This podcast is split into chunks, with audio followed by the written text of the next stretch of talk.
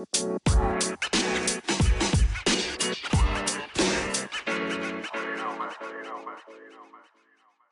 everyone, and welcome to the 20 Minute Marketing Podcast.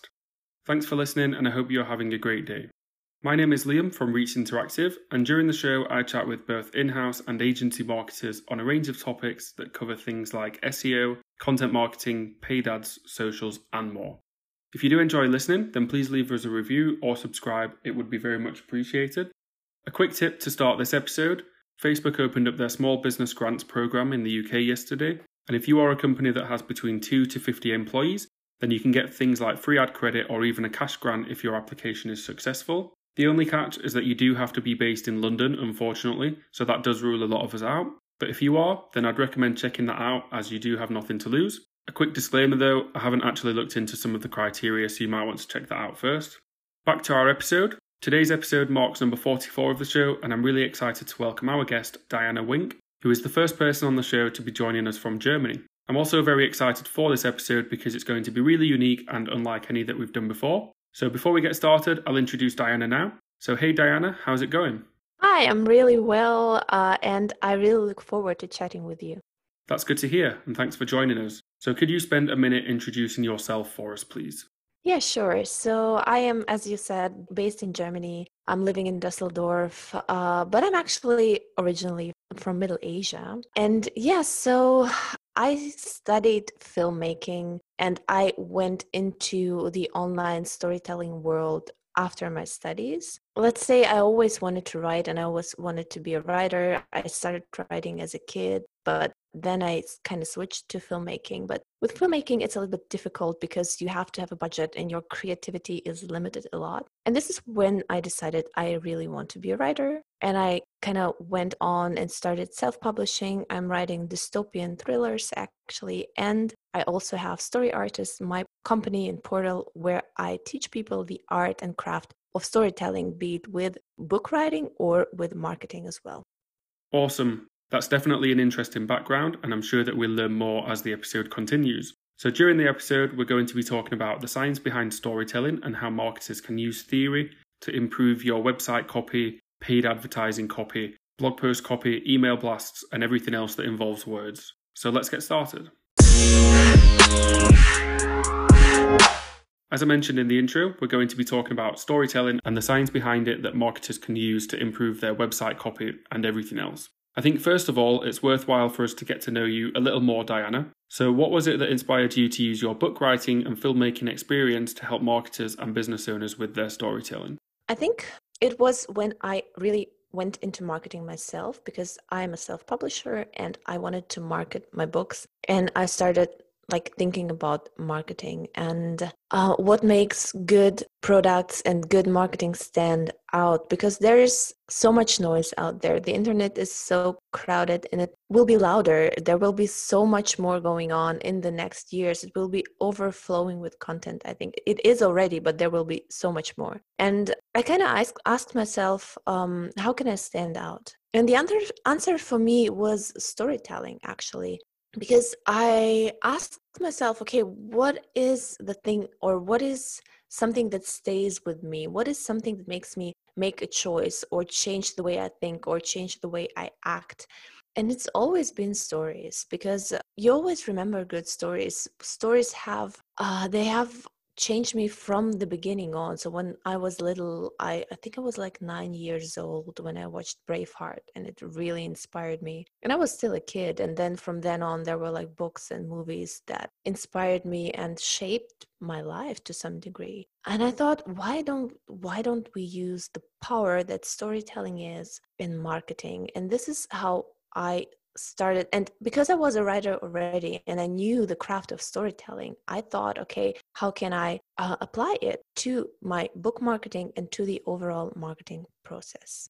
That's very interesting and you're right in saying that movies books and things that we do as a child or teenager influence our decisions. Moving on to our episode topic then what is the science behind storytelling and how can marketers use it to their advantage? I am anticipating that you have a detailed answer to this one but i'm really looking forward to it Yeah, so when I actually started digging into storytelling and marketing, I discovered that there was quite a lot of research done concerning storytelling and what it does with our brains. Several uh, neuroscientists have discovered that storytelling is something that sticks with our brains because this is what our brains naturally do. We always tell ourselves stories all the time, every single day and every single moment, because stories are kind of how we make sense of this world and this is actually what stories are they help us make sense of this world and and this is the key with marketing they produce emotional investment and this is what we want emotional investment and we want people to pay attention. And what they found out which is really interesting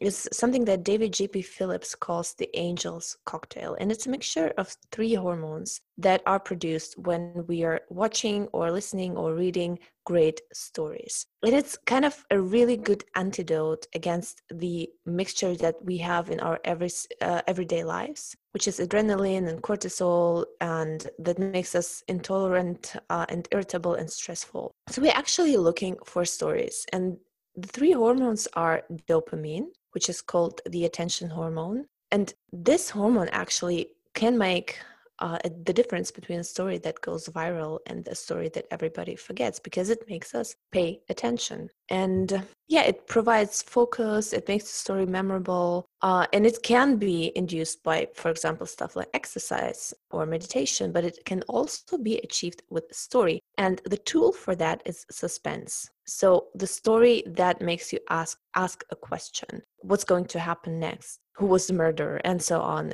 This is why thrillers are so popular because they're so they're filled with suspense, but actually every story needs that. And then we have the second hormone, which is oxytocin, the bonding hormone. And people didn't actually know that until the recent years that emotions are what makes us make good decisions. So we would think, okay, if I can leave all my emotions out, I would have, I would be able to make an objective decision. But this is not true at all because they have, neuroscientists have um, examined people like for example one guy who had uh, brain surgery and the the part of his brain was um, removed that is that is responsible for emotions and he couldn't make one single smallest decision like choosing the color of a pen. So we know that emotions are actually responsible for our decisions and this is why this is so important to, in marketing because we want people to make the decision to buy something. Yeah and this the hormone oxytocin is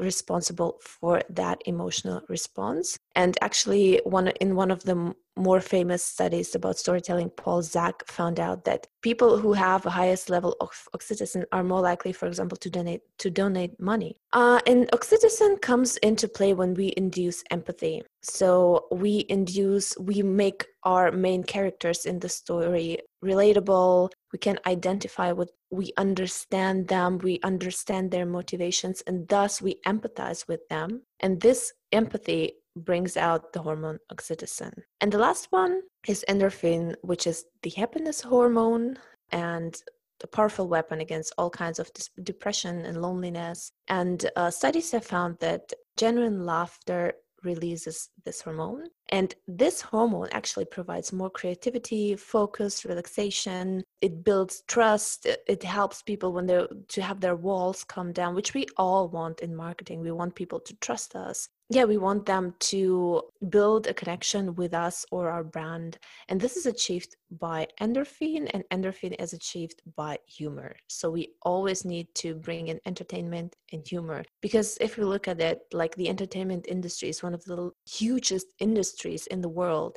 And it's not information it's not providing any solution for any problems it's just entertainment. Why? Because it makes us feel so good because of the hormone. And this is what a really well told story does. It releases all of the three hormones and produces this like i said the angel's cocktail. And this is why it's so powerful even and especially in marketing there's definitely a lot to digest from that answer, and I loved how you explained all three of those emotions individually, but also mentioned how they link together and the benefit that they offer to marketers if used correctly. One question I had is that can you still achieve a great story just from using one of the three emotions, or is it essential that you include all three of them?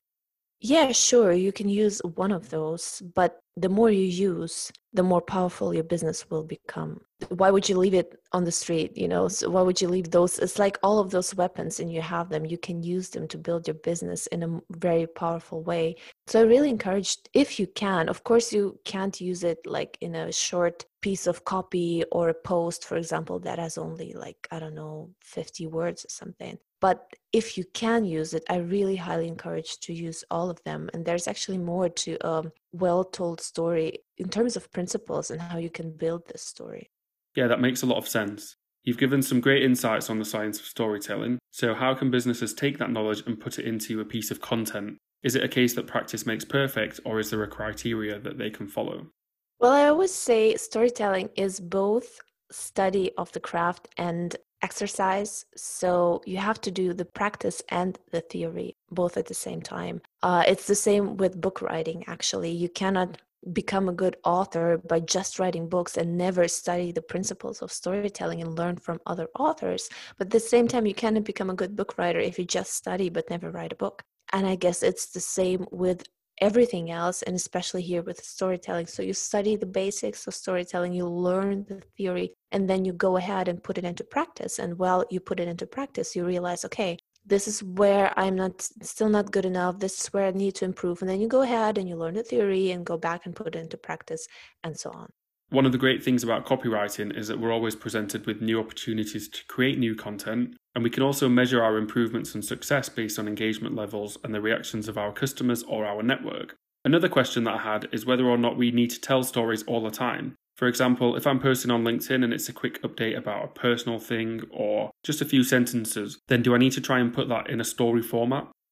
Yes, sure. You cannot put a story in everything you do. But it all depends on what you want to achieve. Do you want it to be something memorable? Do you want people to act on that? If you just want to share a feeling, eh, that's fine. But do you, storytelling is something that, like I said, it makes people act, it inspires people, it helps them connect with you and your business. So if you want to achieve that, you should definitely use storytelling because this is something that will make you stand out from the noise on the internet today. And actually, it can be used on the smallest scale because if you look at storytelling from above and on the big picture, storytelling is the beginning, the middle, and the end. And you can achieve beginning, middle, and end with several principles intertwined that I said, like building suspense and having something that people can relate to and identify with, and probably a little bit of humor.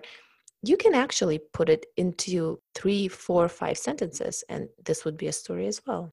I'm sure that a lot of people that are writing a casual post are probably telling stories without realizing it then. I'd also be interested to hear any success stories of businesses or marketers that might have changed their language or used storytelling to their advantage. Actually, if you start looking for it, you will discover that stories and brand stories are everywhere. And just take all the big companies like Apple and Nike and Spotify, they're all telling stories. But I have actually a really interesting example that will um, show you how powerful storytelling can be. And this was when a man conducted an experiment on eBay and he bought 200 objects worth $129 and he hired 200 storytellers to make up a story for every single object. And with these stories, he went back to eBay to sell these objects again, like every object with a story behind them. And the the result is really surprising. So he sold the objects for 8,000 dollars. It's an increase of revenue of over 600% if you think about it. He bought them for 129 and sold them for $8,000. And this is a part of emotional investment. If we can tell a good story for our business, for our product, there's like yeah we can we get to stand out and people that are emotionally invested into the product into the company they actually don't care as much about the price as they care about what story you deliver I love that example, and it really highlights the power of storytelling. And on top of that, your example shows that people are willing to pay more for a product or service that has a great story behind it. So, if you can come up with a detailed and meaningful story for your business, which includes all of those emotions that Diana mentioned, then you'll probably be able to charge a higher price for it too. I have one final question in this main section then. If someone was about to start writing a blog post or a social media update, then what are a few things that you'd recommend to them before they start typing? I would recommend uh, study storytelling and what it's all about and the elements you need in the story. For example, you always need a character in the story, and with marketing, the character or the hero of your story should always be your customer. Always. It's never, I think it's one of the biggest mistakes businesses make is that they make themselves or their product the hero of the story, which you never, never, ever should do because you want the customer to identify with the hero and he or she should be the hero of the story they have to feel like they know your problems they know their you know their conflicts and what they're fighting with in their everyday life or which problem they're they're facing that you are offering a solution to. And this is like the second for example second essential element of storytelling is conflict. In conflict with marketing it's always it's always the problem that they're facing what what solution you're offering to this problem and then there's stuff there's stuff like structure. So how do you structure for example your blog post or your sales page or your post your social media post? And there's a story structure behind everything if you want to do it with the power of story. And like last but not least is theme what we people always need is something that speaks to human nature in general. So there has to be a, some depth, some philosophical question behind everything. And if you can just bring it in into your story, the response from your audience will be so much better. I definitely agree with making your customers the hero and focusing on how you can help them. So we're going to wrap up this main section right here and we'll finish with a couple of fun and light-hearted questions to close out the episode.